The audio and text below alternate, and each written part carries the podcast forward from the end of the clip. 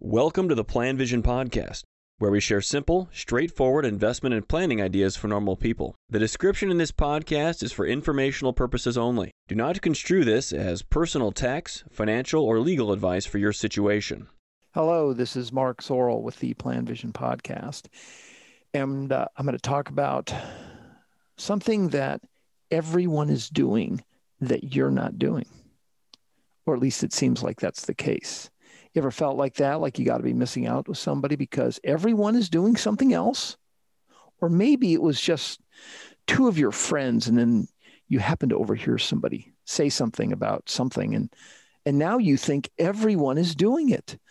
I've had this come up actually quite a bit recently where my clients have said in the middle of discussing with them an investment strategy, everyone else is doing this. And then I can even be a little bit rude about and say, no, everyone's not doing it.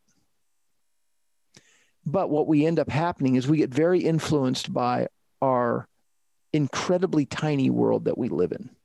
Our immediate friends or colleagues or family that we interact with, we interact with, or social media, which we think is everyone, and it influences us. And it can influence our personal economics and our investing. And clearly, in some cases, it can be for good. If you think that everyone is doing something, and it encourages encourages you to get something done that you wanted to get done or improves your life, then that's a good thing. Also, another way to think that everyone is doing something or everyone is thinking some something is it helps validate something that you weren't sure about. And hopefully it's a good thing. But that validation can be important to us. Here's an example I shared with his clients before. I've been I've known a Vanguard for years the biggest, real the pioneers with John Bogle of index style investing, and that's all we promote here. We, you know, we want our clients to be as simple as they can be, bona fide, true couch potato investors, and, and, and adopt the Vanguard approach. But for those that don't necessarily live in the states, even for many here in the states, they don't know they don't know who Vanguard is. Many, you know, you might think it's some massive com- company here in the states. They've got a very low profile, and a lot of the people I interact with, maybe not on a daily basis, but in the neighborhood I live in, the, in the in the social circles that I run in, may not have any idea who Vanguard is. Even though if you're hanging out in some blogs or listening to some podcasts, you might think they're the only company that really exists when it comes to investing. Social media, I think, really has a just a, a real negative effect on how people perceive the world around them.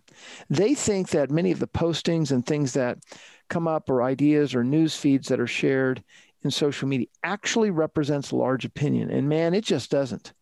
It completely mislead people and organizations into believing that something that is not true is in fact true.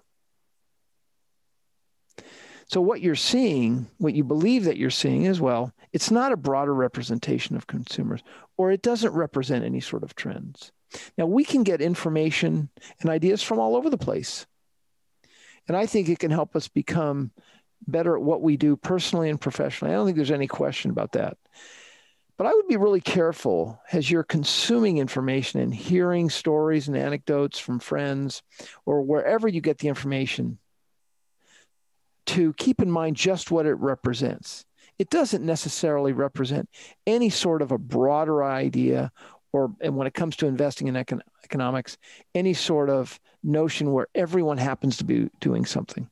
Just happens to be the case that maybe the people that you interacted with recently were doing something. Thank you for listening to the PlanVision podcast. Let us know if you have any questions or comments on the topics covered.